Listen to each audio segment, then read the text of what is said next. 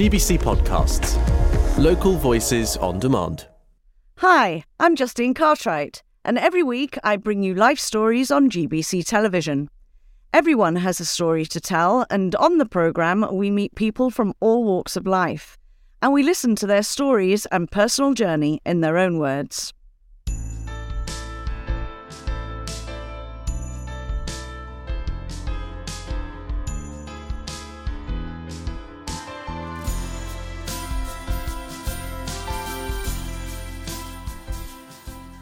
Know, it wouldn't be the first or the last time that you would have heard a story of a child who would follow in the footsteps of his parents, be inspired by their life choices or career. But it's even more unusual to find a parent who is actually inspired by a very young son with autism. And today we're going to talk to Patrick about just that. Patrick, you have a very odd accent, and I cannot place you. Where are you from originally? Well, um, I was I was born and raised in New York City, um, or just outside of New Jersey, uh, of a, a British father and a South American mother. Wow. Um, and um, but the accent is is I suppose you could say it's an East Coast accent, uh, rather modified by having li- lived an awful long time in the UK. So uh, that's that's taken it uh, taken a few of the uh, the American twang down a bit of it, I suppose. So let's understand a little bit about your background because you have lent your, let's say, talents to several different uh, careers in your life, interesting careers.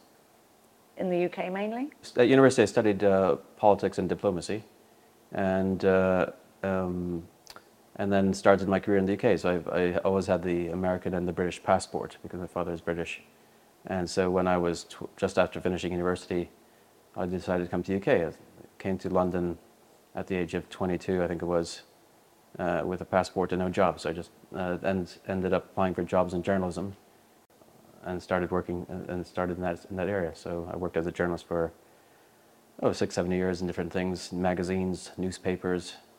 I worked up in Liverpool and then back down in London, primarily in the areas of finance, um, which I had a great a great fun. I was, I was at my my uh, probably uh, best experiences was being part of a Downing Street press conference, asking a question of John Major. Um, oh, wow. And uh, that was a lot of fun.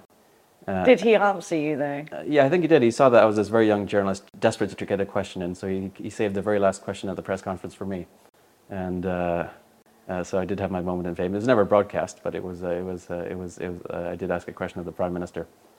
Um, so uh, I had a lot of fun doing that. Um, but after doing it for about eight or nine years, I felt I, uh, I needed to earn a bit more money, so I decided to come to Spain. Really, did a full-time MBA at a business school in Barcelona, and uh, uh, ca- came back to London and worked in banking. So I had a couple different careers, and then um, I joined a big investment bank uh, called Bear Stearns, which doesn't exist anymore. This was in the early 2000s, and it was a, it was an unusual experience. It was uh, I doubled my salary from what I was earning as a journalist, but I really did not enjoy the work. It was a bit like joining the army as a private when you're 30 years old. It's just uh, uh, uh, compared to all the freedom you have as, as a journalist, it's, it's quite a uh, it's quite a, um, uh, Restrictive a restrictive role, environment. yeah. Yeah, working on spreadsheets all day long for 10 or 12 hours a day.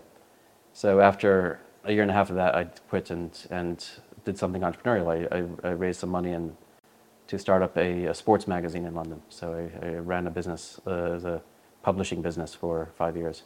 Did you have your family at this stage? Uh, no, I was single. I, I mar- married fairly late in life. Uh, I sort of uh, married when I was 40. And that's, that's when I decided, after had, having kids, met my wife in London and uh, we got married there. And she too is from South America. She's from Peru. And then we, um, after having ki- after having kids, we decided to, to make a move. So that's where I I changed from uh, finance into teaching. So uh, I, I did a, started again and did a PGC and uh, uh, to, to train as a teacher of economics and business, which is what I've been doing ever since. The fundamental thing here, I guess, is that Charlie, Yeah. who's your young son, he has autism.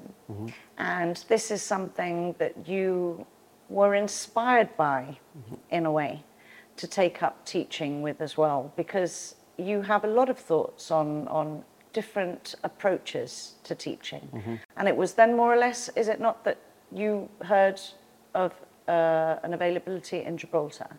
Yeah, I mean, um, Charlie was diagnosed when he was four years old. Uh, so this is actually just after I started teaching, uh, but before we came to Gibraltar.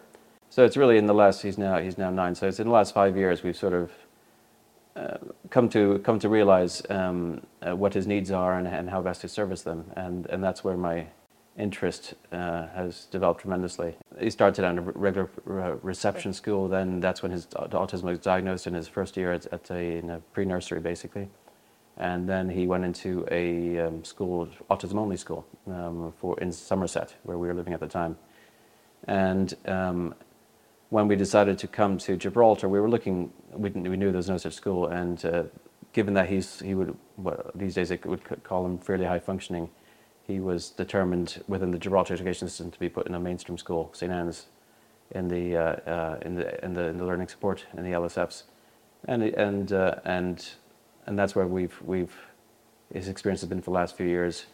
It's been it's been mixed. It's been quite good. I mean, I think he's he's made tremendous progress uh, as a whole in terms of, uh, largely speaking. I mean, I think his his, his, his main challenges has been uh, uh initially was uh, uh, developing his vocabulary and speaking. That's that's developed tremendously over time, and and then it's just the, the whole social emotional communicate, communication needs as well. Um, I think what we've what we've found is that certain things in school works and, and, and other things about schools do not work right? And so it's just a matter of learning by experience what works well for your child. And um, I guess the, the thing that's really come to um, come to the fore over the last few few few years or so is the fact that um, schools tend to be very places of, of, by necessity of routine, right? There's certain schedules and routines and all that, which uh, doesn't suit some children very well, right? Some kids do not function with routines or do not function with large groups or um, or with very strict instructions about to do this, do that, etc. And and they, they struggle at school, not because they're inherently naughty, but just because the way they are and they, they, they want to do certain things. So these are some of the uh, issues I think, well, many parents face, uh, whether you, um, whether the child has a, a, special condition or not. But um, and I think we found that uh, that Charlie did struggle with a lot of things he later on had, more recently, he's had a, a, an ADHD diagnosis to go with the autism, which, which probably is actually a, a, bigger hindrance to his learning than, than the actual autism. And, that's, and, and so he was finding the day very long. He was, he's, uh, there's, uh, the, the, sleep patterns are interrupted, so he's get tired. He doesn't sleep well at night sometimes, so he gets very, very tired. And so all these things create extra challenges. Uh, so um, recently, we've we've started. Uh, he's been on reduced hours, and we've started what we call part-time homeschooling, right? And uh, you don't. I guess the term is actually just used reduced hours, but basically, my wife, primarily my wife, and is is uh, is picking him up at lunchtime, spending time or teaching him at home, and he loves it. I mean, he's actually. Uh, it's it's an unusual situation where, although he loves being at school, he also just loves being at home, right? And uh, being at school for three hours rather than six hours makes a huge difference and this is as we as we were um, researching the whole topic, um, my wife sort of came across this whole idea of unschooling, right? And uh, there's a whole movement out there, which is which is kind of interesting. There's um, I think there's a lot of misunderstandings about homeschooling and schooling, and there's there's um, uh, and so this this idea of unschooling is that just many children don't function uh, under uh, routines very well, and it has to do with the environment. It has to do with the environment. the teaching itself. Exactly right. I mean, the um, the environment of a school, uh, the uh, um, uh, and the the structures and um, in place. Largely, I mean, I'm a, I'm a teacher, so I completely understand the need for structures and, and routines mm-hmm. Uh, to keep control of a class of 15, 20, or 24 children, however many children is a class. And very hard if you didn't have that. But it doesn't suit some children very well and um, and so uh, uh, there's a lot of parents out there in the world who've decided that well, actually, in, in the case of my child, he or she learns better uh, in a uh, in an unstructured environment, uh, and uh, this is what we sort of been delving into this. It's been it's been very very a very happy experience. I mean, Charlie's able to learn things which are outside the normal syllabus. I mean for example, um, when we learn history, he's learning about his history of the United States and of Peru and uh, other places where we have family connections. So it's not just limited to the to the whatever's in the, the, the UK's statutory specification. You could do whatever you want, really, in terms of different learning different things. Um, and he can uh, learn in the comfort of his sofa. My, my wife has been very, very good. So some things work, some doesn't, but it's just a very happy learning experience. One of the fellow teachers at my school um, took a, took a, she, she left a job and took, a, took her family and child sailing around the world for a year, right? And that's another example. And she's a teacher, she's a math teacher, and she took their seven-year-old child just, as, just to, to, to have that experience.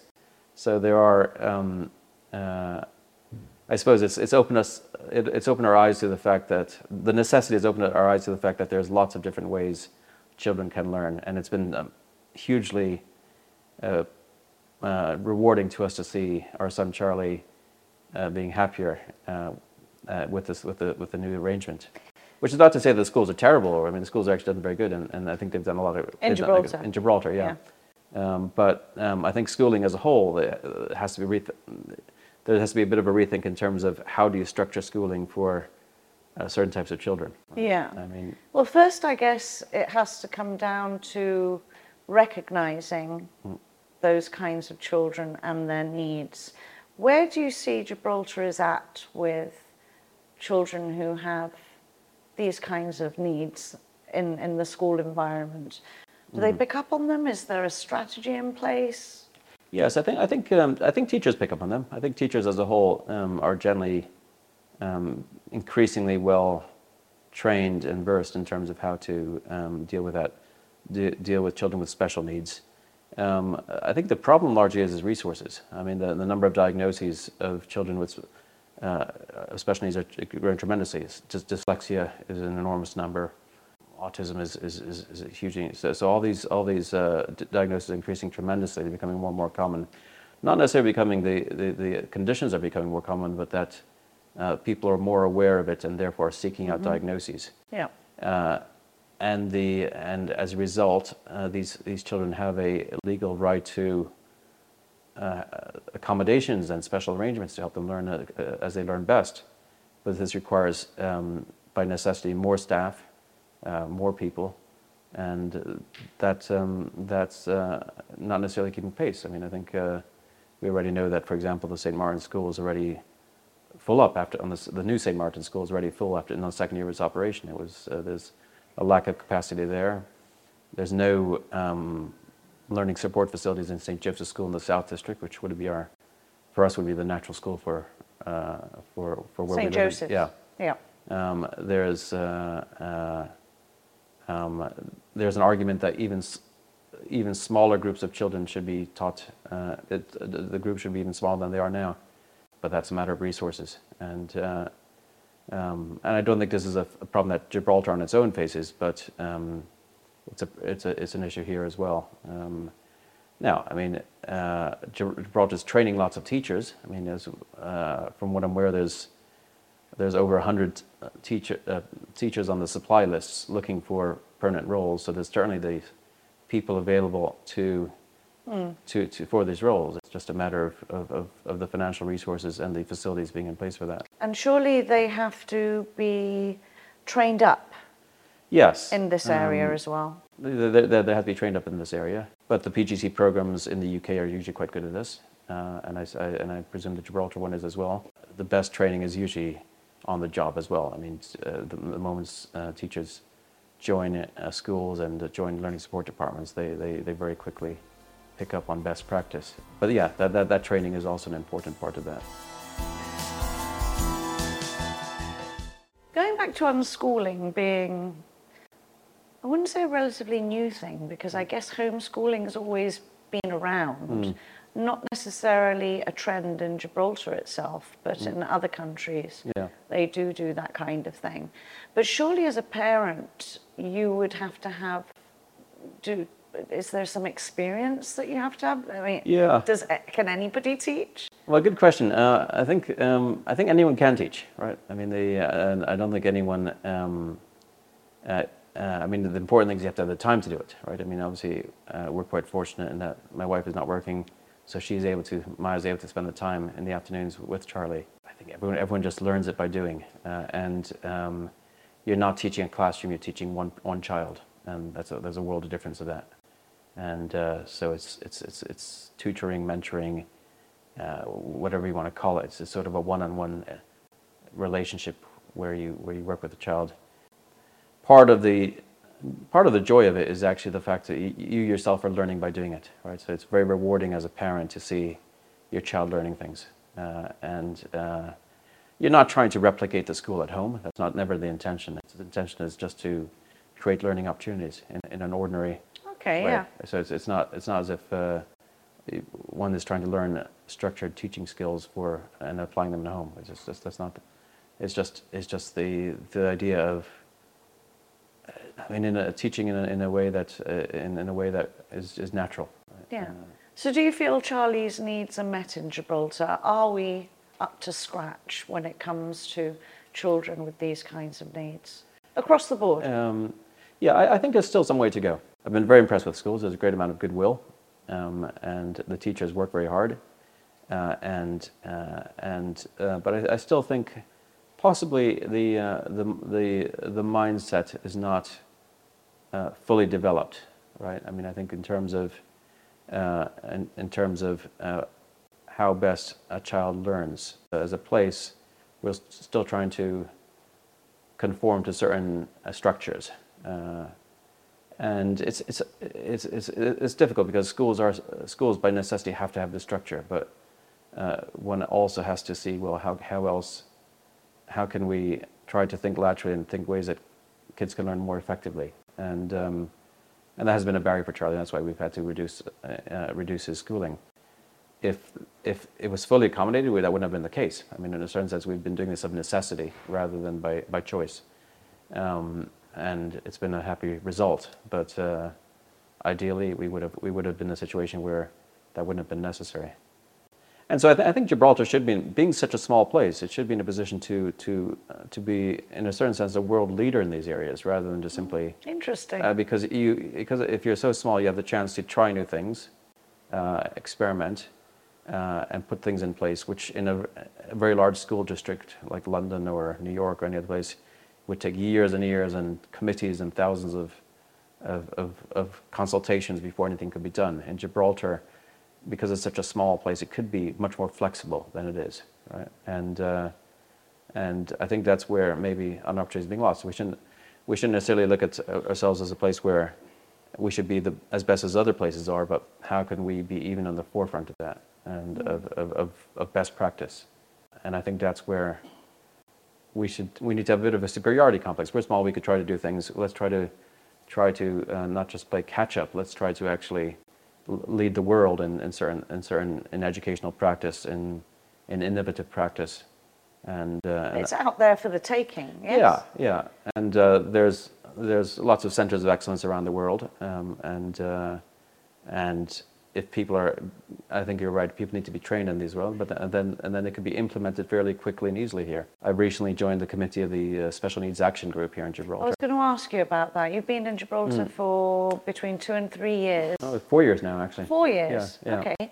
And um, you, how, how did you hear about SNAG? How did you get involved? Well, um, uh, I guess it was through through the general activities that they organise. They organise SNAG organises a, a, number of activities for children and uh, with special needs in Gibraltar. We, our, our, our son started attending these, and then I got to know some of the people running the activities, and they asked me to get involved in the committee recently.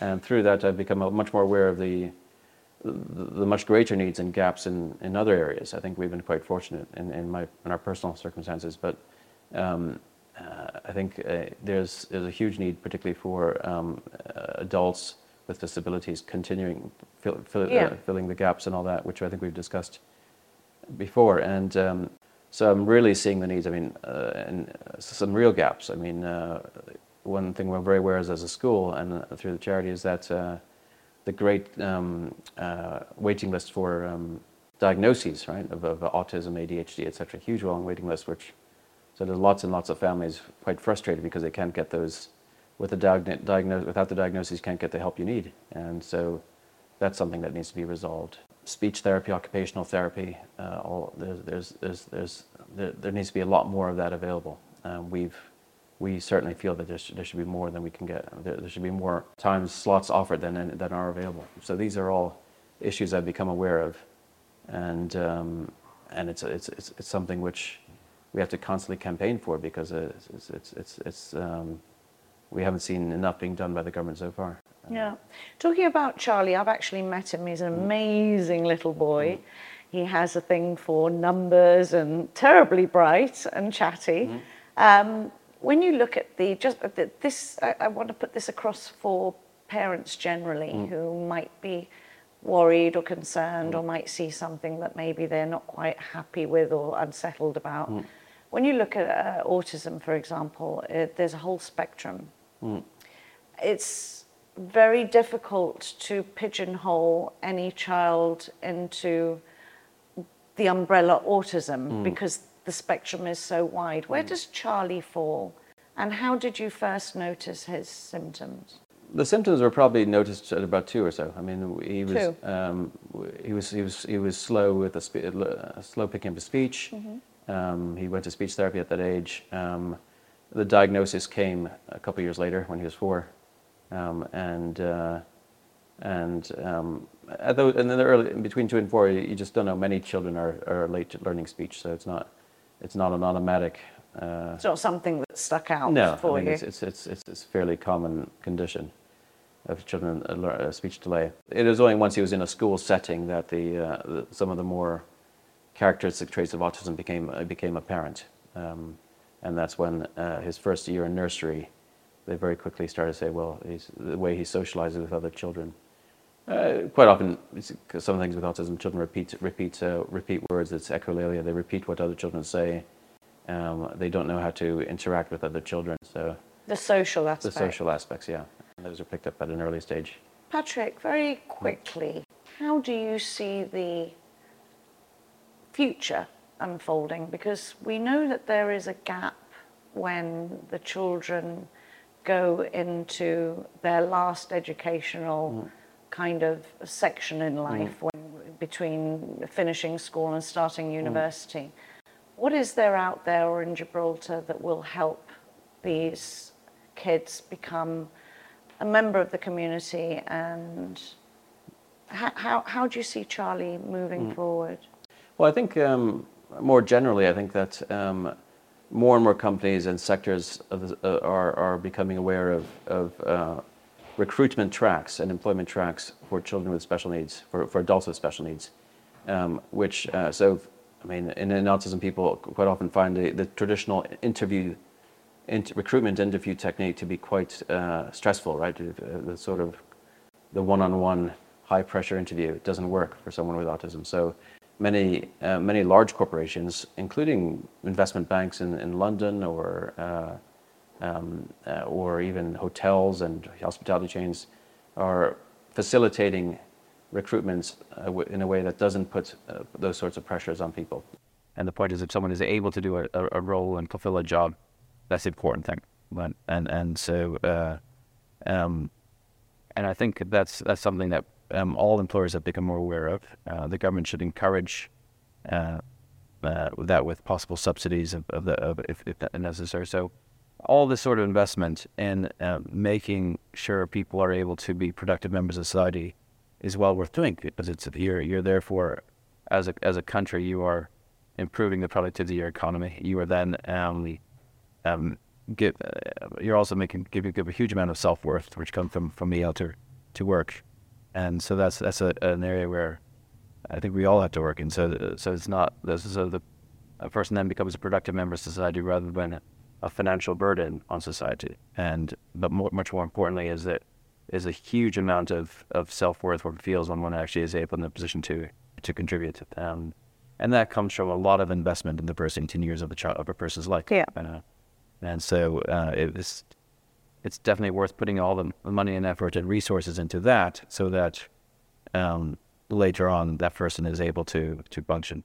So, Patrick, you are now settled in Gibraltar. Is this going to be your home?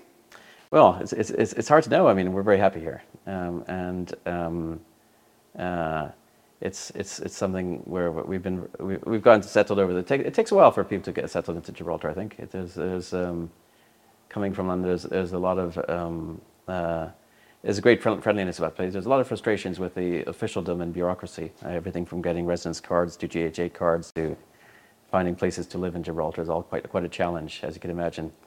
Uh, and we've navigated those uh, until now fairly well. Uh, we're very happy here, um, but it's, it's, it's, it's hard to know. I mean, I, I guess um, uh, the, uh, we have to see what opportunities lie ahead for us, both uh, personally and professionally, and, and, and take things a day at a time. But we are very happy here, and, and I think as a, as a place, our children have never been happier. I mean, it's, it's, when we tell our friends in the UK or in the US that our eight-year-old daughter walks to school every day on her own, uh, that's mind blowing for most people. Right? I mean, just the, the fact that not many places in the world do you have that sense of security that a child can do that, which is which is absolutely fantastic. We've had a we've had a and we've made some very very good friends here, uh, and uh, and so so we are very happy.